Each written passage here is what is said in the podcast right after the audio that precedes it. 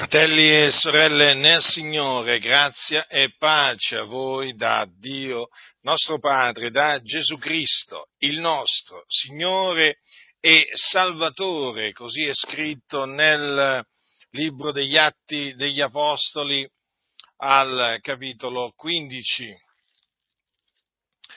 Ora alcuni discesi dalla eh, Giudea insegnavano ai fratelli se voi non siete circoncisi secondo il rito di Mosè non potete essere salvati.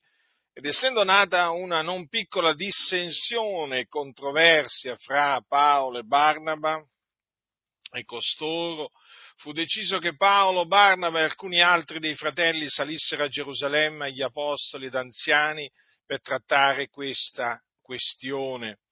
Essi dunque, accompagnati per un tratto dalla Chiesa, attraversarono la Fenicia e la Samaria, raccontando la conversione dei gentili e cagionavano grande allegrezza a tutti i fratelli.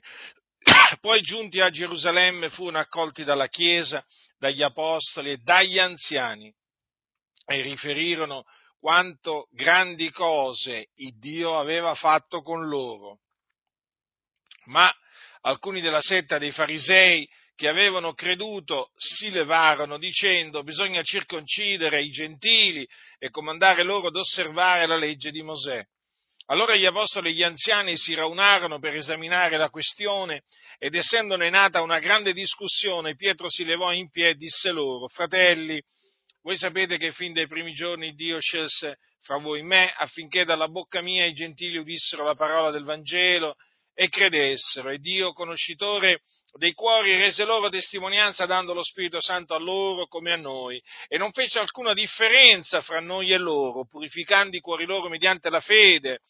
Perché dunque tentate adesso il Dio mettendo sul collo dei discepoli un gioco che né i padri nostri né noi abbiamo potuto portare? Anzi, noi crediamo d'essere salvati per la grazia del Signore Gesù, nello stesso modo che loro e tutta la moltitudine si tacque, stavano ad ascoltare Barnaba e Paolo che narravano quali segni e prodigi Dio aveva fatto per mezzo di loro fra i gentili. E quando si furono taciuti, Giacomo prese a dire, fratelli ascoltatemi, Simone ha narrato come Dio ha primieramente visitato i gentili per trarre da questi un popolo per il suo nome. E con ciò s'accordano le parole dei profeti, siccome è scritto, Dopo queste cose io tornerò ed edificherò di nuovo la tenda di Davide che è caduta e restaurerò le sue rovine e la rimetterò in piedi affinché il rimanente degli uomini e tutti i gentili sui quali è invocato il mio nome cerchino il Signore. Dice il Signore che fa queste cose le quali a lui sono note ab eterno. Per la qual cosa io giudico che non si dia molestia a quelli dei gentili che si convertono a Dio, ma che si scriva loro di astenersi dalle cose contaminate nei sacrifici agli idoli, dalla fornicazione, dalle cose soffocate e dal sangue. Poiché Mosè fin dalle antiche generazioni ha chi lo predica in ogni città, essendo letto nelle sinagoghe ogni sabato, allora parve bene agli apostoli e agli anziani con tutta la Chiesa di mandare ad Antiochia con Paolo e Barnaba certi uomini scelti fra loro, cioè Giuda, soprannominato Barsabba, e Sila, uomini autorevoli fra i fratelli, e scrissero così per, me, per loro mezzo.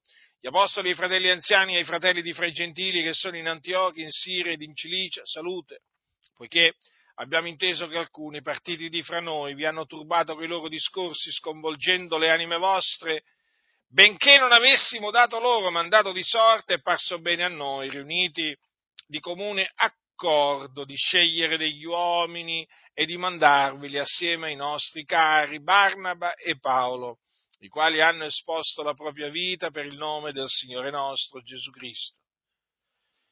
Vi abbiamo dunque mandato Giuda e Sila, anch'essi vi diranno a voce le medesime cose, perché è parso bene allo Spirito Santo e a noi di non imporvi altro peso all'infuori di queste cose che sono necessarie, cioè che v'asteniate dalle cose sacrificate agli idoli, dal sangue, dalle cose soffocate e dalla fornicazione, dalle quali cose ben farete a guardarvi. State sani. Essi dunque, dopo essere stati accomiatati, scesero ad Antiochia, radunata la moltitudine, e consegnarono la lettera. E quando i fratelli l'ebbero letta, si rallegrarono della consolazione che recava e Giuda e Sila, anch'essi, essendo profeti, con molte parole, li esortarono e li confermarono e dopo che furono dimorati quivi a quanto tempo furono dai fratelli concedati in pace perché se ne tornassero a quelli che li avevano inviati. Ma Paolo e Barnaba rimasero ad Antiochia insegnando ed evangelizzando con molti altri ancora la parola del Signore. Dunque, alcuni erano discesi dalla Giudea, erano arrivati ad Antiochia, ad Antiochia e che cosa avevano praticamente cominciato a insegnare. Badate bene, qui c'è scritto insegnavano ai fratelli. Eh? Quindi dovete sempre prestare attenzione quando vengono a trovarvi delle persone. Eh? O quando incontrate delle persone che cominciano a insegnarvi qualcosa, dovete vigilare, fratelli, dovete vigilare dovete esaminare le scritture per vedere se le cose che dicono costoro corrispondono alla verità, se stanno veramente così le cose. Perché ancora oggi quelli, alcuni discesi dalla Giudea, tra, tra virgolette, eh, ce ne sono. Quindi massima, massima vigilanza. Allora cosa insegnavano costoro? Una cosa molto semplice. Se voi non siete circoncisi secondo il rito di Mosè non potete essere salvati. Quindi si misero a insegnare a dei nostri fratelli e quindi a, eh, diciamo, uomini e donne che si erano ravveduti, avevano creduto nell'Evangelo della grazia di Dio, ottenendo in questa maniera la salvezza dai loro peccati, eh, nonché la giustificazione, la remissione dei peccati, la riconciliazione con Dio e la vita eterna, ecco, si erano messi a insegnare costoro che discendevano dalla Giudea, che venivano dalla Giudea, che praticamente se loro non si, non si fossero fatti eh, circoncidere secondo il rito di Mosè, non avrebbero potuto essere salvati. Voi direte com'è possibile che in mezzo alla Chiesa eh, delle, delle persone si mettano a insegnare una tale cosa. È possibile, può accadere. Allora dovete sapere questo, fratelli, la salvezza per grazia, mediante la fede, è sempre stata oggetto degli attacchi più feroci da parte del diavolo. Ancora oggi, ancora oggi, la salvezza per grazia, mediante la fede in Cristo Gesù, è attaccata in ogni maniera, in ogni maniera, non solamente dalla Chiesa Cattolica Romana, ma anche da tante altre sette, eh? e poi anche da eh, persone che si dicono praticamente evangelici? Che fanno dipendere la salvezza sostanzialmente dall'osservanza, dall'osservanza della legge. O di alcuni precetti presenti nella legge. Di Mosè. Considerate per esempio questo, ci sono dei pastori, tra virgolette pentecostali e anche tra virgolette pastori, eh, che praticamente insegnano se non pagate la decima non potete essere salvati. Sì, sì, proprio così, insegnano se non pagate la decima su tutte le vostre entrate, eh, naturalmente all'ordo, eh, sapete che loro sono molto precisi nei calcoli, questi scellerati, e eh, naturalmente la decima che eh, impongono, perché di imposizione si tratta, eh, è una decima che deve essere pagata sullo stipendio mensile o sulla diciamo, eh, pensione, eh, però all'ordo, eh? all'ordo, quindi chiaramente affinché la decima sia superiore, sia superiore di quanto sarebbe invece se fosse calcolata sul netto. Allora, eh, sì, insegnano questi scellerati, se voi non pagate la decima, non potete essere salvati. Vedete? Cos'è cambiato? È cambiato qualcosa? No. Praticamente, sostanzialmente non è cambiato niente. Perché? Costoro insegnavano ai fratelli ad Antiochia, praticamente, che se non eh, si fossero fatti circoncidere non potevano essere salvati. Questi qua non ti, vengono, non ti vengono a predicare la circoncisione della carne, ma ti vengono a predicare eh, il pagamento della decima. Naturalmente per ovvi motivi, per, per amore di disonesto guadagno, perché costoro amano il denaro. Eppure ecco ci sono. E badate bene, ci sono quelli che anche se non vi dicono chiaramente, no? se non pagate la decima non potete essere salvati, ve lo fanno capire. Perché come vi ho detto spesso, le eresie distruttive possono essere presentate in maniera, diciamo, eh, esplicita o in maniera implicita. Mm? Allora, ci sono quelli che proprio lo dicono esplicitamente, però ci sono anche quelli che te lo dicono, diciamo, in maniera implicita. Quindi dovete stare molto attenti, eh? Stare, lo ripeto, dovete stare molto attenti quando leggete, quando ascoltate. Oggi c'è la possibilità di risentire le cose che uno dice perché ci sono video, ci sono registrazioni online, diciamo che c'è una grande comunità, quindi le cose risentitele più di una volta. Eh? E anche per quanto riguarda la lettura, non leggete solo una volta, leggete più volte quello che eh, hanno da dire taluni, perché eh, spesso diciamo, eh, l'eresia distruttiva non appare ai più, non appare diciamo, in maniera così palese. Hm? Diciamo che, eh, voglio dire, se ne accorgono subito quelli che eh, diciamo, sono esperti nel eh, scovare le false dottrine. Però ci sono dei credenti che di primo acchito non se ne accorgono, poi quando glielo fai notare ti dicono, eh, hai ragione fratello, ma lo sai che non me ne ero accorto? Eh, lo so, lo so. Ma appunto per quello che vi dico state molto attenti a quando sentite parlare e a quando leggete gli scritti di costoro. Eh? Perché veramente sono persone disoneste, sleali, bugiarde, che cercano di gabbarvi con una voce graziosa, eh? Con un parlare lusinghevole. Mm? C'hanno tanto di quella dolcezza. Ma quanta dolcezza, un parlare dolce, lusinghevole, seducono il cuore dei semplici, adescano le anime instabili. Eh? Dunque, Chiaramente questo insegnamento falso produsse eh, naturalmente uno, uno, sconcerto, uno sconvolgimento, un grande turbamento. Infatti cosa, cosa, cosa, leggiamo? Che questi qua avevano turbato i fratelli con i loro discorsi, avevano sconvolto le anime loro. E ci credo. Perché praticamente quello che costoro insegnavano annullava la grazia di Dio, perché faceva dipendere la, la, la salvezza non più dalla grazia, mediante la fede, ma dalle opere della legge, dalla legge praticamente.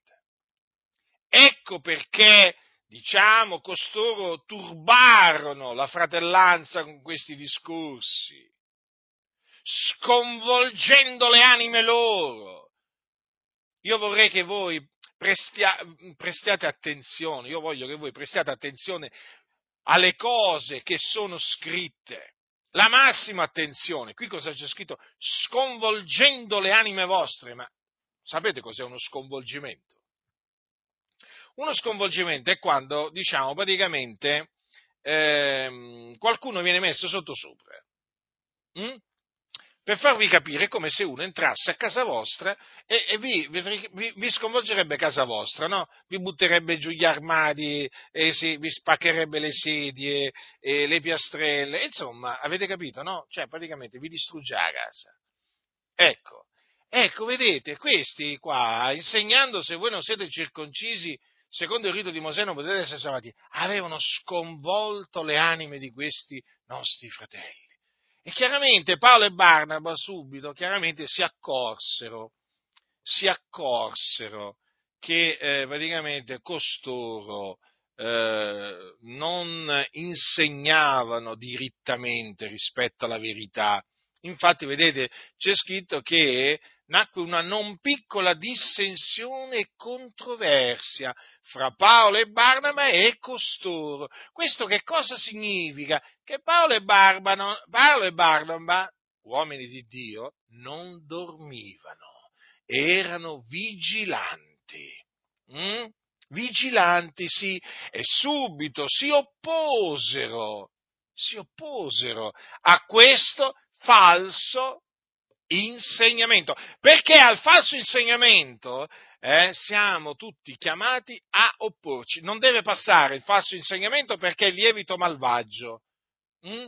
Allora, il falso, il falso, insegnamento, fratelli nel Signore,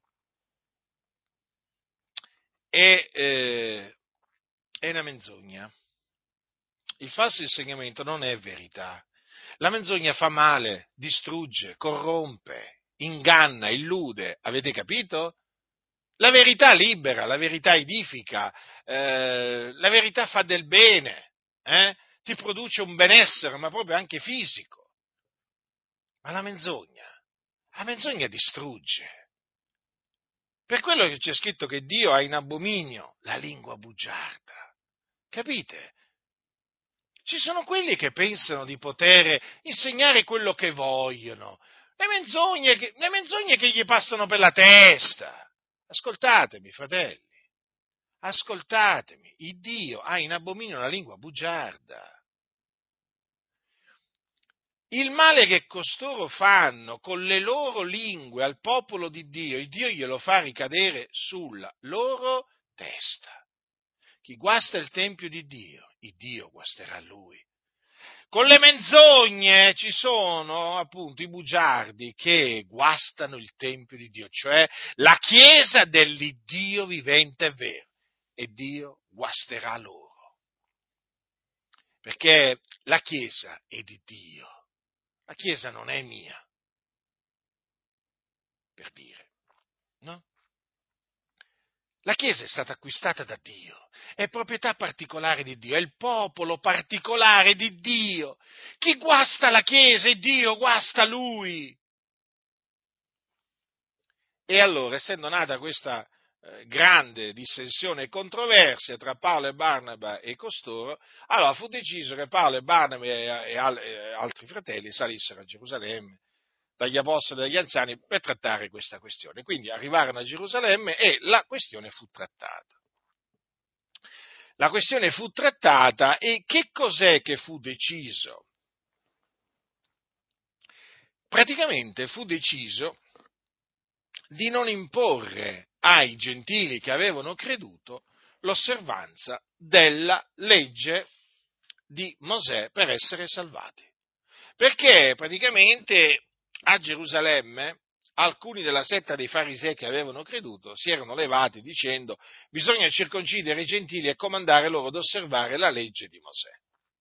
Ebbene, la decisione che fu presa dagli apostoli e dagli anziani fu quella appunto di non imporre eh, né la circoncisione neppure l'osservanza della legge di Mosè. Perché? Perché la salvezza è per grazia mediante la fede. Infatti disse Pietro nel suo intervento, noi crediamo di essere salvati per la grazia del Signore Gesù nello stesso modo che loro. Naturalmente Pietro, essendo ebreo di nascita, eh, st- stava parlando a degli ebrei di nascita che avevano creduto e fece loro presente che la salvezza che essi, ebrei di nascita, avevano ottenuto, l'avevano ottenuta per, per grazia, non per opere. E aveva appunto, eh, diciamo, eh, Pietro fatto presente che anche i gentili che Dio aveva visitato, per mezzo appunto di lui, inviandogli proprio lui, Pietro, il Signore aveva visitato i gentili, Cornelio e quelli di casa sua, anche i gentili che Dio aveva salvato, li aveva salvati per grazia. Infatti voi vi ricordate che eh, Pietro, eh, giunto a casa di Cornelio, trovò Cornelio e quelli di casa sua radunati eh, e annunziò eh, loro l'Evangelo della grazia di Dio. E i gentili udirono la parola del Vangelo e credettero. E il Dio, il Dio purificò i cuori loro mediante la fede. Eh? Appunto, nel momento in cui essi credettero, il Signore puri- li purificò, perché la purificazione dei peccati sopraggiunge quando la persona crede nell'Evangelo. Mm? Non solo, ricevettero anche il battesimo con lo Spirito Santo, che fu appunto praticamente la conferma che essi avevano creduto, perché essi credettero mentre Pietro predicava. Mentre Pietro predicava, infatti voi vi ricordate che cosa c'è scritto, perché lo Spirito Santo lo possono ricevere solamente quelli che hanno hanno creduto. Mentre Pietro parlava così, lo Spirito Santo cadde su tutti coloro che udivano la parola e tutti i credenti circoncisi che erano venuti con Pietro rimasero stupiti che il dono dello Spirito Santo fosse sparso anche sui gentili, perché gli udivano parlare in altre lingue e magnificare il Dio. Quindi, vedete, mentre Pietro predicava, quei, quei gentili credettero e lo Spirito Santo cadde sopra di loro dopo che eh, credettero, lo Spirito Santo cadde sopra di loro e poi dette loro di parlare in altre lingue secondo che lo Spirito dava loro ad esprimersi.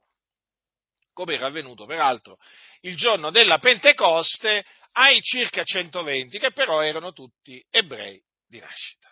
Allora, fratelli, Pietro, ricordando appunto la visita che fece a quei gentili e quello che era avvenuto, ci tenne a sottolineare che eh, il Dio non fece alcuna differenza tra loro ebrei e i gentili perché purificò i cuori loro mediante la fede. E poi appunto proclamò, noi crediamo di essere salvati per la grazia del Signore Gesù nello stesso modo che loro. Dunque, a Gerusalemme, quando gli apostoli e gli anziani si radunarono per esaminare la questione, fu stabilito che eh, essendo la, salve, la, la salvezza per grazia mediante la fede nell'Evangelo, e questo sia per eh, naturalmente gli ebrei che per i gentili, non si può, non si può imporre la circoncisione ai gentili. E neppure non gli si può imporre di osservare la legge di Mosè. Altrimenti poi grazia non è più grazia. Però, attenzione, gli furono imposte ai gentili, fu deciso che ai gentili fossero imposte alcune cose. Allora, noi siamo gentili di nascita, noi non siamo ebrei di nascita. Allora, io non so naturalmente, eh, è probabile che tra, tra, quelli che ascoltano le mie predicazioni ci siano anche ebrei, ebrei di nascita, eh? attenzione, non lo escludo, anzi spero di sì proprio, eh? Anzi, se c'è qualche ebreo di nascita che ha creduto nell'Evangelo, me lo faccia sapere che mi farà tanto piacere. Allora, eh, noi siamo gentili, dico noi, noi, perché in massima parte chiaramente siamo, siamo gentili, poi se, c'è qualche, se, c'è qualche ebreo, se c'è qualche ebreo di nascita che ha creduto nell'Evangelo, è un nostro fratello, noi ci rallegriamo. Comunque, per quanto riguarda noi gentili di nascita, allora, eh, questa è una cosa molto importante, perché ci riguarda, ci riguarda da vicino, proprio direttamente. Ed è qualcosa di importante, fratelli, non è una cosa, diciamo, eh, come si dice, da ignorare o da sottovalutare, no, no, queste sono cose che le chiese dei gentili devono sapere. Infatti poi, dopo che furono prese queste decisioni, che c'è scritto? eh, al capitolo 16 degli Atti c'è scritto che gli apostoli, passando essi per le città, trasmisero loro perché le osservassero le decisioni prese dagli apostoli e dagli anziani che erano a Gerusalemme. Capite? Cioè, le decisioni prese dagli apostoli e dagli anziani a Gerusalemme devono essere trasmesse alle chiese dei gentili, è per quello che io ve le trasmetto. Eh? naturalmente affinché le osserviate. Sì, ho già predicato su queste cose eh, che ci sono state imposte dallo Spirito Santo, ma io torno, sì, sì, torno sulle cose che ho, già insegnato, hm? Perché è giusto che lo faccia nel cospetto di Dio. Allora, vi stavo dicendo appunto, fermo restando che la salvezza fu deciso, cioè, o meglio, fu, diciamo, confermato che era per grazia, mediante la fede, ci furono delle cose che appunto eh, furono imposte a noi gentili e siccome che ci sono state imposte, eh, noi le dobbiamo osservare.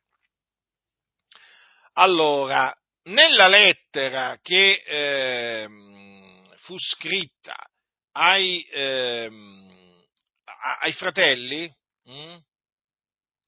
eh, i fratelli di fra i gentili eh, in Antiochia, in Siria e in Cilicia, eh? in Cilicia, ci sono scritte queste parole.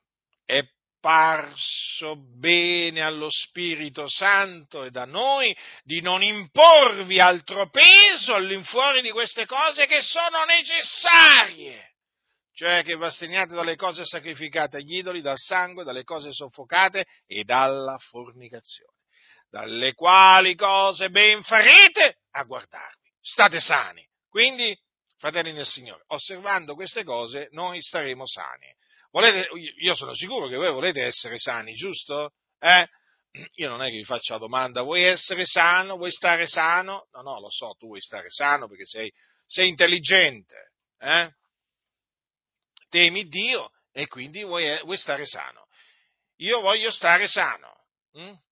E allora, eh, voglio stare sano, sì, e voglio condurmi con una buona coscienza davanti a Dio e davanti agli uomini. Allora, da queste cose noi faremo bene a guardarci. Eh? E sono cose non facoltative, sono cose che ci sono state imposte dallo Spirito Santo e dagli Apostoli e dagli anziani. Quindi massima attenzione, fratelli, qui stiamo parlando di cose, di cose vere, di cose utili, di cose giuste, capite? Da dire alla Chiesa. Eh? Oggi in tante chiese vengono raccontate le favole, le fiabe, le barzellette. Eh? Bisogna insegnare la dottrina di Dio. Ma quali barzellette? Le barzellette vanno bandite. Allora, cose necessarie. Quali sono queste cose necessarie? Allora ci dobbiamo astenere dalle cose sacrificate agli idoli. Ora voi sapete che ci sono gli idoli. Eh? Dio è spirito, però, però l'uomo che cosa, che cosa fa? Eh, l'uomo si fa degli idoli, delle statue, delle immagini, eh? di persone, eh? di animali. Mm. E eh, a questi idoli rende il culto. La gente rende il culto agli idoli. È come ai giorni degli apostoli, no? E che è cambiato? Non è cambiato niente. Possono cambiare i nomi degli idoli, ma sempre di idoli si tratta. Allora voi sapete che noi viviamo in una nazione idolatra, piena di idoli piena di per le strade, ai canti delle piazze, su, su, su, sulle montagne, sulle colline, insomma ci sono un po' idoli un po' da tutte le parti qua, no? In tanti luoghi di culto chiamati così, no? Mi riferisco naturalmente agli idoli della Chiesa Cattolica Romana, questa grande setta che ha la sua sede centrale qui a Roma, eh? dove abito io. Allora, la sede centrale si trova, per sede centrale intendiamo il Vaticano, la città eh, del Vaticano, no? Stato città del Vaticano, eh? mm, che vi ricordo nacque eh, sotto, sotto, Mussolini, sotto Benito Mussolini, il duce, eh? il duce. Ecco, eh, su cui Dio volendo poi, diciamo, eh, dirò dirò qualcosa a suo tempo, vediamo come, come, il, Signore, come il Signore opererà, se il Signore lo permetterà, perché è una storia, una storia interessante. È una storia interessante. Sapete che il Dio guida le nazioni, il Dio guida gli uomini, i passi degli uomini, quindi sapete anche la nascita della, dello Stato città del Vaticano non, non, può, non, può, non essere avvenuto per volontà di Dio, capite? C'è tutto un piano che il Signore ha formato in se stesso e che naturalmente in questo piano, in questo piano prevede anche la città, lo Stato, lo Stato città del Vaticano, eh? che poi praticamente sarebbe, è uno Stato, però vedete, poi questo Stato praticamente influisce molto negli affari a livello mondiale, non solo negli affari, eh, non solo negli affari religiosi, ma anche negli affari politici ed economici e finanziari. E, ehm, e poi ricordatevi sempre che il capo, praticamente la massima autorità che c'è eh, nello Stato città del Vaticano, eh, naturalmente è, è, un'autorità stabilita da Dio in questo senso, perché è uno Stato, quindi ovvio che l'autorità che lì eh, appunto subentra, eh, mi riferisco a quello che loro chiamano Papa, no? i cattolici, i pontefici, chiaramente è un capo di Stato, è riconosciuto a tutti gli effetti come un capo di Stato, noi naturalmente non lo riconosciamo però come capo della Chiesa, eh, della Chiesa universale, no? perché il capo della Chiesa è Gesù Cristo, è solo Lui però riconosciamo in quello che si fa chiamare Papa dai cattolici romani il capo dello Stato, città del Vaticano. Eh? Allora, il capo del, del, dello Stato, città del Vaticano, il cosiddetto Papa, praticamente è a capo di, un, di centinaia di milioni di persone che appunto sono i cattolici romani eh, che sono disseminati un po' per tutto il mondo e in Italia ci sono alcune decine di milioni di cattolici romani. Questo è un, questo praticamente l'Italia è la sede praticamente del Vaticano. Allora, eh, la Chiesa Cattolica Romana praticamente insegna, fomenta, promuove l'idolatria. L'idolatria eh, di cui oggi si sente sempre meno parlare in mezzo alle chiese, eh, perché diciamo, viviamo in un periodo di grande, di grande sforzo ecumenico e così via, quindi sapete, prevale il motto, volemo se bene, eh? ognuno si faccia i fatti suoi, si coltivi il suo orticello, io non do fastidio a te, tu non dai fastidio a me, capito come ragionano questi? E allora sapete, non c'è, non c'è proprio la voglia di, di confutare l'idolatria promossa dalla Chiesa Cattolica Romana, ma invece in noi c'è tanta di quella voglia per confutarla perché l'idolatria è un'opera della carne e gli idolatri sono dei nemici di Dio che quando muoiono eh, vanno eh, all'inferno. E siccome che noi vogliamo che invece i peccatori siano salvati, noi condanniamo, condanniamo l'idolatria e mettiamo in guardia dall'idolatria. Allora, la Chiesa Cattolica Romana, voi sapete, no? Eh, i cattolici si fanno sculture, immagini delle cose che sono lassù nei cieli. Hm? E, e, davanti a queste cose si prostrano hm? e, e, e, offrono loro un, un culto. Poi non importa come chiamano questo culto, comunque sempre di un servizio si tratta in abominio naturalmente a Dio. Allora, gli idoli naturalmente sono i più svariati, vabbè, piccoli, grandi, medi, insomma c'è di tutto. Eh? Naturalmente l'idolo, l'idolo, maggiore è quello che rappresenta Maria, la madre di Gesù, lo sapete, no? Eh, attorno al quale appunto praticamente insomma si è creato un, uh, un grande business peraltro, perché attorno al culto di Maria eh, si è creato un grande affare, un grande affare, grande, grande, grande. Ci sono di mezzo tantissimi soldi, fratelli del Signore, ma veramente con tanti e tanti zeri, perché è sempre così, l'idolatria produce tanto, tanto denaro e fa guadagnare molto quelli che fanno gli idoli e poi naturalmente tutti, come si dice, tutte le cose che appunto ruotano attorno a quel culto. Allora, appunto, l'idolo più famoso è quello che rappresenta Maria, però insomma ce ne sono anche tanti altri di idoli. Voi vedete quando, per esempio, fanno queste processioni no, eh, per la festa patronale, ogni, ogni città, ogni paese ha il suo idolo, no? E vanno in visibilio per, questi, per queste statue, li portano, li portano in giro perché naturalmente non possono camminare da sole le statue, allora c'è bisogno di qualcuno che se le mette sulle, sulle spalle e che appunto le, gli, porta fare, gli, porta a fare, un giretto. E naturalmente non parliamo delle volte poi naturalmente che ci sono feriti, eh, perché magari la statua cade e colpisce qualcuno in testa. Hm?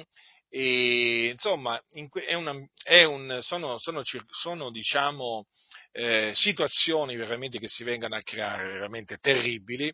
Non bisogna proprio assolutamente partecipare a queste feste patronali, sono in abominio a Dio, li esaltano veramente, adorano la, la, la creatura anziché il creatore. Sono, lì c'è la maledizione di Dio, eh, ve lo dico con ogni franchezza, nelle, fe, nelle, feste patronali c'è la maledizione di Dio, sappiatelo questo. Eh. Allora, in Italia, quindi, questo paese idolatra, vediamo tanti idoli, no? Sapete che le città, i paesi hanno ognuno il suo patrono, la sua patrona. Eh? La gente sembra impazzire, quando arriva il giorno a festa patronale sembra impazzita. Avete notato? Eh? Sembra impazzita. Allora, una delle cose che qui in Italia appunto eh, viene fatta in onore di questi idoli, appunto, sono vari cibi. Hm? Cibi che vengono consacrati a questo o a quell'altro idolo. Eh? San questo, santa questa, no? Lo, le sapete le cose, quindi non è che mi devo, mi devo, dilungare perché ognuno di voi vive in un paese, in Italia, almeno in Italia, dove eh, sa che c'è eh, un certo periodo di tempo, c'è la festa patronale, no? dove, vi è, dove, dove, appunto i cattolici esaltano, esaltano il, loro, il loro idolo. Hm? E appunto a questo idolo vengono, vengono offerte, dedicati dei cibi, mm, dei cibi delle, delle, vivande, vengono fatti con grande, con grande cura, con grande devozione, e poi questi, per esempio, questi cibi vengono messi anche davanti alle statue, eh? un po' come avviene anche in altre nazioni con altri idoli. Insomma, la cosa più o meno è sempre, è sempre la stessa. Ora, queste cose, fratelli nel Signore, sono cose sacrificate agli idoli, eh? dedicate agli idoli, consacrate agli idoli. Ma queste cose voi dovete sapere eh, che sono, sono, attenzione, eh, quello che dice la Sacra Scrittura, perché quando parla la Sacra Scrittura bisogna prestare la, la, la massima attenzione, come le carni, no? le carni che i gentili, allora, c'è un, c'è un passo nel capitolo 10 di Corinzi dove c'è scritto che le carni che i gentili sacrificano le sacrificano ai demoni e non a Dio. Quindi non importa se sono carni o se sono altre cose hm, che vengono sacri- offerti in sacrificio a questo o quell'altro idolo, voi dovete sapere che quelle cose sono cose sacrificate e dedicate ai demoni e quindi contaminate. Mm? Contaminate. Infatti, vedete come eh, le, cose, le cose sono chiare, sono chiamate cose sacrificate agli idoli. Eh? O cose contaminate nei sacrifici agli idoli, perché sono cose dedicate ai demoni. Allora, dietro quegli idoli che voi vedete, che sono fatti di, di, di pietra, di ferro, di, mm, di, legno, ci sono dei demoni. Nell'idolatria, fratelli, eh, ci sono i demoni, eh? Eh, ricordo, che, ricordo di aver letto una testimonianza di un fratello che prima era un, era un devoto della, della religione eh, induista, dove, naturalmente religione induista dove sono tanti gli idoli eh, a cui offrono il loro culto, a cui offrono anche cibo e così via, no? e gli induisti, e lui diceva che eh, i, eh, gli idoli che appunto ci sono nella religione induista non sono altro che la rappresentazione, eh, diciamo, eh, sulla terra praticamente di, eh, di, spiriti che sono stati visti, hm? che sono stati visti, sì. in determinate circostanze appunto dai sacerdoti di questa religione. Quindi non è che sono stati disegnati, quelle, quei disegni non è che sono stati fatti così, o quelle sculture così, no?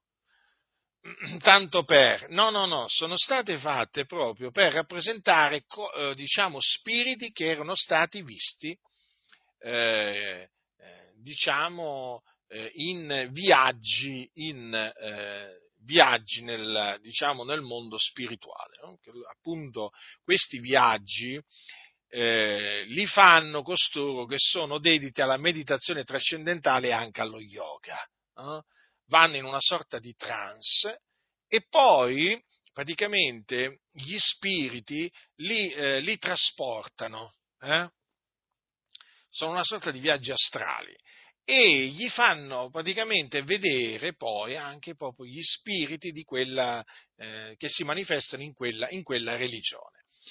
Allora, dietro, dietro, gli idoli della Chiesa Cattolica Romana, perché a noi interessano in, mania, in particolare gli idoli della Chiesa Cattolica Romana, ci sono spiriti eh, maligni. Io mi ricordo che un fratello raccontava che quando, eh, quando dopo che il Signore lo salvò, non mi ricordo se fu, non mi ricordo se fu dopo che il Signore lo salvò o prima che il Signore lo salvasse, adesso non me lo ricordo esattamente, diciamo, comunque quello che mi ricordo è questo. Questo fratello raccontava che una volta entrò nella, nella, in un luogo di culto della Chiesa Cattolica Romana, alzò gli occhi e vide eh, diciamo, un essere spirituale demoniaco, spaventoso, spaventoso. E eh, fu preso dal terrore, eh, dal terrore perché quello era uno spirito maligno. Infatti, questi sono eh, alberghi di demoni, questi luoghi pieni di, eh, di idoli, come per esempio le, le basiliche della Chiesa Cattolica Romana sono luoghi dove albergano i demoni. Capite? Ecco perché quando uno si converte non deve più niente avere a che fare con gli idoli. Eh? I propri idoli li deve distruggere e andare a buttare. Dunque, ecco perché dunque eh, noi gentili dobbiamo astenerci dalle cose contaminate nei sacrifici, né cose contaminate nei sacrifici agli idoli o dalle cose come sono chiamate, ehm, sacrificate agli idoli o dedicate agli idoli, perché sono appunto dedicate e sacrificate ai demoni e non a Dio. E dice Paolo, attenzione, io non voglio che abbiate comunione con i demoni. Capite dunque che cosa significa mettersi eventualmente a mangiare quei cibi, quelle vivande dedicate, offerte ai demoni? significa mettersi a avere comunione coi demoni. E giustamente Paolo dice, voi non potete bere il calice del Signore, il calice dei demoni, voi non potete partecipare alla mensa del Signore e alla mensa dei demoni. O vogliamo noi provocare il Signore a gelosia, siamo noi più forti di Lui? Quindi, quando arriva la festa patronale, lo so che ci sono pastori che vi incoraggiano ad andare a queste feste patronali, gente ignorante, gente che non conosce Dio, proprio cammina nelle tenebre questa gente. Eh? Eh, non, ascoltate, non ascoltate il consiglio, l'incoraggiamento di questi sedicenti pastori che appunto non ci vedono niente di male nel partecipare a queste feste e mangiare le cose appunto che vengono offerte ai demoni. Capite? Vigilate, fratelli, resistete, eh, resistete alla tentazione che subirete, perché appunto questa, eh, questa, è la volontà di Dio, che noi ci asteniamo dalle cose eh, sacrificate agli idoli. Hm? Dice fuggite l'idolatria. Eh? Quindi non dobbiamo partecipare eh, alle opere infruttuose delle tenebre e quindi non dobbiamo partecipare a queste feste pagane, non sono feste cristiane. Questi qui della Chiesa Cattolica Romana, ma che sono feste cristiane? Eh? Cioè, che qualcuno mi vuole persuadere che appunto la festa al cosiddetto santo patrono o alla santa patrona sia una festa cristiana, è festa pagana, una festa pagana, è una festa in abominio a Dio. Il Dio è adirato, Dio è provocato ad ira mediante queste feste abominevoli. Poi riversa la sua ira, sì, sì, riversa la sua ira sulle nazioni idolatre e la riversa anche sull'Italia. Eh? Quando arrivano i terremoti, che cosa pensate che, che siano i terremoti? Dei giudizi di Dio. Mm, per l'ira di Dio trema la terra. E Dio è adirato contro gli idolatri. In questa nazione ci sono decine di milioni di idolatri, però sembra quasi che l'idolatria non esiste per tante chiese. Infatti, sentite predicare contro gli idoli, contro l'idolatria. Ma che? Ma che? Ma non lo vedete che ci, che ci sono sedicenti evangelici che quando muore il capo della Chiesa Cattolica Romana praticamente eh, ne danno, ne danno il triste annunzio come se fosse morto un loro fratello. Cioè, eppure tutti sanno che il capo della Chiesa Cattolica Romana è un idolatra, no? È un idolatra. Quindi per farvi capire appunto come stanno messe le cose in seno a tante chiese qui in Italia, anzi comunque bisogna ringraziare Dio per tutti quei credenti che ancora, diciamo, denunciano eh, anche l'idolatria, eh? Mm. e quindi anche si astengono dal, dalle cose sacrificate agli idoli. Quindi, eh, oltre naturalmente alle, alle, cose sacrificate agli idoli, dobbiamo evitare il sangue, mm. il sangue, il sangue praticamente degli animali noi non lo dobbiamo mangiare eh, se è soli, so, eh, diciamo reso solido e non lo dobbiamo bere appunto se è liquido. Hm? Perché il sangue, voi sapete, è la vita, la vita della carne. Sapete che questo è scritto nella, nella, nella legge, dice, perché il Signore sapete che eh, comandò che l'espiazione dei peccati fosse fatta mediante eh, il sangue, perché? Appunto mediante la vita. Perché, come ha detto il Signore, la vita della carne è nel sangue. Per questo vi ho ordinato di porlo sull'altare per fare l'espiazione per le vostre persone, perché il sangue è quello che fa l'espiazione mediante la vita. Mm? La vita di ogni carne è il sangue, nel sangue suo sta la vita. Perciò ho detto ai fiori di Israele, non mangerete sangue da alcuna specie di carne, poiché il sangue è la vita di ogni carne, chiunque ne mangerà sarà sterminato. Considerate un po' voi, eh, sotto la legge veniva sterminato eh, eh, chi si metteva a mangiare il sangue. Invece oggi anche qui ci sono molti evangelici, ignoranti, insensati, che dicono ma sì, ma il sangue si può mangiare. Per esempio, i seguaci del predicatore pentecostale Giuseppe Petrelli, eh, che vi ricordo che prima di diventare pentecostale eh, era un battista, mh, mm, nonché massone, era un massone. Giuseppe Petrelli, i seguaci, appunto, coloro che si rifanno agli scritti, eh, gli insegnamenti di Giuseppe Petrelli, insegnano che il sangue si può mangiare. Noi condanniamo naturalmente questo loro insegnamento, vi esorto a condannarlo e a guardarvi dai cosiddetti petrelliani, hm, che tanto, tanto danno hanno fatto in seno al movimento pentecostale. Quindi noi ci dobbiamo astenere anche dal sangue. Quindi, eh, se qualcuno vi offre da bere del sangue, oh, può succedere, eh? adesso qualcuno dirà, ma dai, veramente, ma che stai scherzando? No, no, non sto scherzando per niente. Se qualcuno vi offre da bere del sangue, rifiutate. Hm? Se qualcuno vi offre, diciamo, il sanguinaccio, se vi offre il salame a base di sangue, rifiutatelo. Un budino al sangue, rifiutate. Rifiutate tutto quello che appunto è a base di sangue Bene, tutti i cibi a base di sangue. La carne, la carne, cucinatela ben cotta, eh, bella arrostita se la fate arrostita, eh? quindi appunto affinché, affinché non, ci sia, non, ci sia, sangue. Eh, il sangue è la vita della carne, fratelli del Signore. Il Signore ha vietato di, ha vietò agli ebrei di mangiarlo e anche a noi ci vieta di mangiarlo. Quindi prestiamo attenzione a quello che dice eh, che dice il Signore. Ah, poi vi verranno a dire, ah, ma il sangue fa bene, ma il sangue fa bene, il sangue fa bene.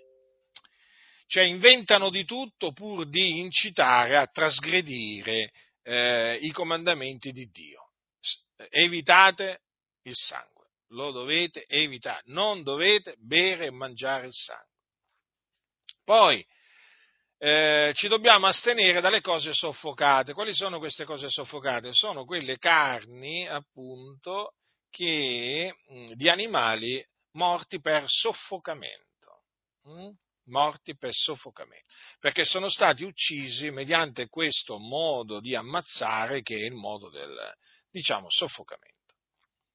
Eh, poi, poi ci dobbiamo astenere dalla fornicazione fuggite dalla fornicazione, la Sacra Scrittura dice, eh, voi sapete che la fornicazione è il rapporto carnale illecito tra un uomo e una donna. Mm?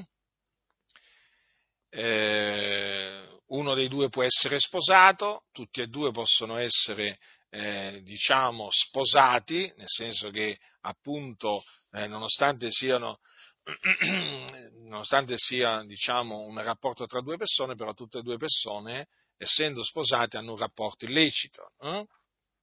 perché avviene al di fuori del matrimonio, o altrimenti può essere solamente uno che, che è sposato e l'altro no, ma comunque si tratta sempre di fornicazione. Eh? Andare con le meretrici, unirsi alle meretrici è fornicazione.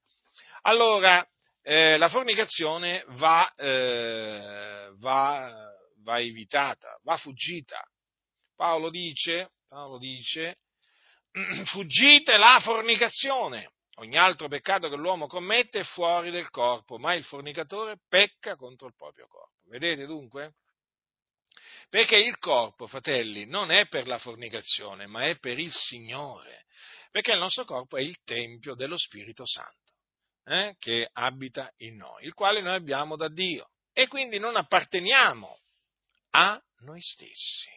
Le nostre membra sono membra di Cristo e quindi noi dobbiamo prestare le nostre membra al servizio della giustizia, non più al servizio dell'iniquità, come facevamo appunto quando eravamo senza Cristo e senza Dio nel mondo.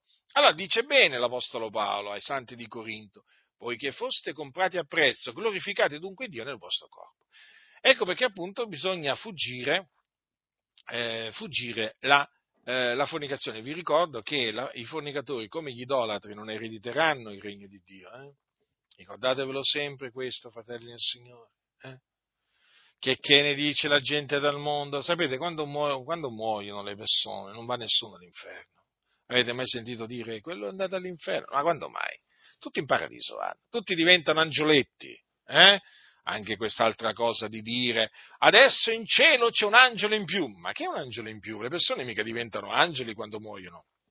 Anche questa è una favoletta, una cosa che non esiste nella Bibbia. Praticamente, eh, quante volte l'avete sentito dire? Eh? Adesso c'è un, al- un, angelo in più in cielo, no? appena muore uno, subito in cielo lo mandano. Eh? E dicono che in cielo c'è un angelo in più. E quello è andato all'inferno nei tormenti eh, e sulla terra dicono di lui che è in cielo e che è un angelo.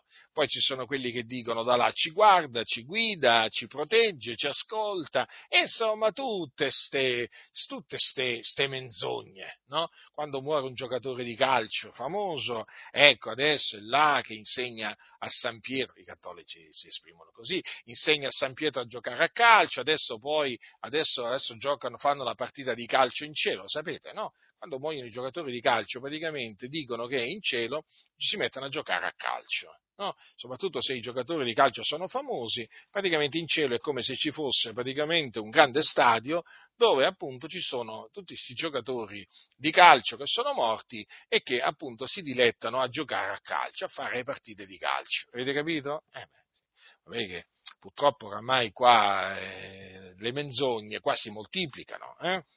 Allora, noi dobbiamo, eh, fratelli del Signore, eh, dire la verità i peccatori quando muoiono non vanno in paradiso, i peccatori vanno all'inferno. L'inferno è un luogo di tormento dove c'è il fuoco, eh? E quindi là vanno tutti coloro che muoiono nei loro peccati, non vanno in paradiso. Eh? Chi non avrà creduto sarà condannato. Questo ha detto Gesù, noi ci crediamo. Quindi, cioè, sentire dire ogni volta che muore eh, un mariano o un, o un, che ne so io, uno che non era magari, che ne so, uno che non era un mariano, però comunque era sempre un peccatore, dire adesso è in cielo, adesso è in paradiso, no, fratelli nel Signore, ah, o è passata a miglior vita, ecco, è passata miglior vita, dicono, ma quale migliore vita? Ma quello, quello è andato all'inferno, quale migliore vita? Vedete, è un inganno sono tutte espressioni che vengono usate, ormai anche in ambito evangelico, tutte ingannevoli, che illudono. Ma voi vi rendete conto dove vanno i mariani? I mariani vanno all'inferno. Eh? Quelli che sono morti, i mariani che sono morti, sono già all'inferno. Eh? Mentre io sto parlando, eh, il capo della Chiesa Cattolica Romana, quello, diciamo, Ratzinger, che è morto l'altro giorno, ma dove pensate che sia? In questo momento? Nelle fiamme dell'inferno. Ah, ma voi cosa pensate? Eh? Ma voi cosa pensate?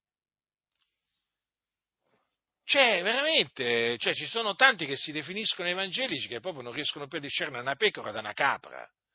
Cioè, non riescono più a discernere uno che è sulla via della salvezza da uno che è sulla via della perdizione. Ma veramente, cioè, stiamo assistendo a delle cose assurde, ma stiamo vedendo delle cose assurde. Ma noi siamo figlioli della luce, dobbiamo dire la verità, sempre la verità esclusivamente la verità. Dobbiamo dire come stanno le cose, fratelli nel Signore. Quindi, ehm, appunto, dobbiamo, eh, dobbiamo, stare attenti, no? perché eh, gli, sia gli idolatri che i fornicatori, quando muoiono, vanno all'inferno, non vanno in paradiso. Lo ripeto, non vanno in paradiso. In paradiso vanno coloro che muoiono in Cristo. Loro sì, il Signore li salva nel suo regno celeste, là si riposano dalle loro fatiche, loro sì che passano a migliore vita, ma i, i peccatori no, i peccatori no. Capite? Quindi, sia ben chiaro questo. Allora vi stavo parlando contro, stavo parlando contro la fornicazione, appunto dicendovi che i fornicatori non erediteranno il regno di Dio eh, nella stessa maniera che non erediteranno gli idolatri, ma saranno gettati appunto all'inferno, proprio quando muoiono scendono all'inferno, poi in quel giorno saranno gettati nello stagno ardente di fuoco e di zolfo, cioè la gene, là saranno tormentati nei secoli dei secoli. Ora voglio ricordarvi che nella chiesa di, di Tiatiri, c'era, a distanza quindi di alcuni decenni, eh, ehm, c'era qualcuno che insegnava proprio a eh, commettere fornicazione e a mangiare cose sacrificate agli idoli. Chiesa di Tiatiri, quindi nell'Asia, eh, e la chiesa di Tiatiri fu una delle sette chiese a cui il Signore fece pervenire il libro della rivelazione. E eh, diciamo, eh, una particolare lettera. Mm? In questa lettera Gesù eh, volle che fossero scritte queste parole contro l'angelo della chiesa di Tiatira. Ascoltate, ma ho questo contro te, che tu tolleri quella donna Jezebel che si dice profetessa e insegna e seduce i miei servitori perché commettano fornicazione e mangino cose sacrificate agli idoli. Ecco dunque chi era eh, questa persona. Era una donna, Jezebel, eh, che si diceva profetessa. Questa insegnava, eh, a proposito di donne che insegnano, vedete? Eh? Paolo diceva non permette alla donna di insegnare e ad usare autorità sul marito o sull'uomo. Vedete, qua veniva permesso a questa donna di insegnare. E, e che insegnava questa? Cioè, là Paolo dice non permette alla donna di insegnare, quindi non permette alla donna di insegnare la dottrina di Dio. Ma questa proprio insegnava, insegnava proprio le, le eresie, cose contrarie alla sana dottrina. Ascoltate. Questa insegnava a commettere fornicazioni e a mangiare cose sacrificate agli idoli. Ora qualcuno potrebbe dire, ma com'è possibile che in mezzo a una chiesa ci sia una donna che si dice profetessa, insegna a commettere fornicazioni, a mangiare cose sacrificate agli idoli? E il pastore non gli diceva niente. La tollerava, eh, la tollerava, sì, la tollerava. Come fanno tanti oggi, no? Tanti conduttori tollerano chi insegna eresie, chi commette scandali e così via. Ma questo contro te, che tu tolleri quella donna. Quindi non bisogna tollerare coloro che insegnano eresie distruttive e compiono scandali, perché questa donna qua naturalmente eh, fornicazione insegnava, eh, insegnava a commettere con lei, capite? E c'erano infatti quelli che si erano dati alla fornicazione con questa donna. Allora cosa dice Gesù? Io le ho dato tempo per ravvedersi ed ella non vuole ravvedersi della sua fornicazione. Eh? Notate, notate. Il Signore Gesù gli aveva dato tempo per ravvedersi. Non sappiamo quanto questo tempo fosse stato, però glielo aveva dato il tempo per ravvedersi. Però Jezebel non volle ravvedersi della sua fornicazione. E allora? E allora ascoltiamo che cosa avvenne, lo dice Gesù. Ecco io getto lei sopra un letto di dolore quelli che commettano adulterio con lei in una gran tribolazione se non si ravvedono delle opere d'essa. E metterò a morte i suoi figlioli e tutte le chiese riconosceranno che io sono colui che investigo le reni e i cuori e darò a ciascuno di voi secondo le opere vostre. Notate, fratelli, Gesù ha detto che avrebbe gettato quella donna sopra un letto di dolore. E lo fece. E lo fece. Lo fece perché? Perché il Signore è fedele, è verace. Quello che ha detto poi fa. Perché questa donna non si era voluta ravvedere della sua fornicazione. Capite? Non solo, il Signore disse che avrebbe gettato quelli che commettevano adulterio con lei in una grande tribolazione se non si fossero ravveduti delle opere d'essa. Vedete? Mm? E insomma, le cose, le cose sono serie, fratelli. E badate bene che coloro che commettevano, eh, coloro che commettevano adulterio con questa donna erano servitori di Gesù. Infatti dice, seduce i miei servitori. Eh, fratelli, da riflettere, no? Quindi, vedete, il Signore naturalmente comandò a questi suoi, diciamo, servitori che avevano commesso adulterio con questa donna di ravvedersi. Se non si fossero ravveduti, li li avrebbe gettati in una grande tribolazione.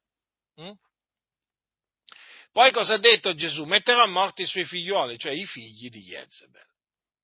Gesù ha detto queste parole. Quindi il Signore Gesù uccide. Sì, uccide.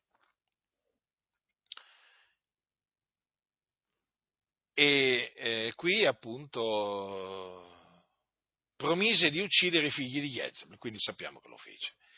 E tutte le chiese conosceranno che io sono colui che investigo le reni e i cuori e darò a ciascuno di voi secondo le opere vostre. Quindi vedete, dobbiamo prestare mo- molta attenzione a queste parole di Gesù perché ci fanno comprendere come un pastore può anche tollerare eh, chi insegna eresie distruttive e compie scandali, ma Gesù, ripeto, ma Gesù, il Cristo di Dio, non li tollera.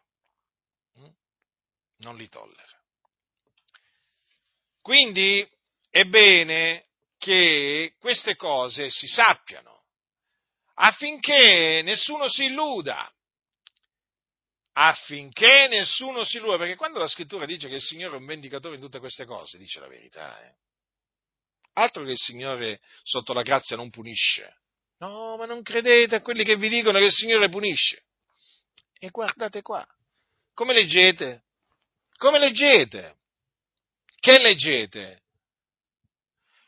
Quindi a quelli che dicono appunto che il Signore non punisce sotto, sotto la grazia, basta fargli leggere appunto queste parole che sono scritte nel libro dell'Apocalisse, che si ritiene sia l'ultimo libro che sia stato, sia stato scritto cronologicamente. Eh? Infatti si dice, si dice che sia stato scritto verso la, prima, verso la fine del primo secolo. E allora, fratelli, vedete dunque come dobbiamo prestare attenzione a quello che fu deciso dagli apostoli e dagli anziani a Gerusalemme tanto tempo fa. Eh, lo ripeto, ripeto le loro parole, è parso bene allo Spirito Santo e a noi di non imporvi altro peso all'infuori di queste cose, che sono necessarie, cioè che va segnato dalle cose sacrificate agli idoli, dal sangue, dalle cose soffocate e dalla fornicazione, dalle quali cose ben farete a guardarvi, state sani. Queste, queste cose vanno trasmesse alla Chiesa e quando appunto ci sono delle anime che si convertono, bisogna che tra le prime cose che gli vengono insegnate ci siano queste, perché sono cose importanti. Eh? Quindi state saldi nella fede, state saldi nella verità e nessuno vi seduca con vani ragionamenti. La grazia del Signore nostro Gesù Cristo sia con tutti coloro che lo amano con purità incorrotta.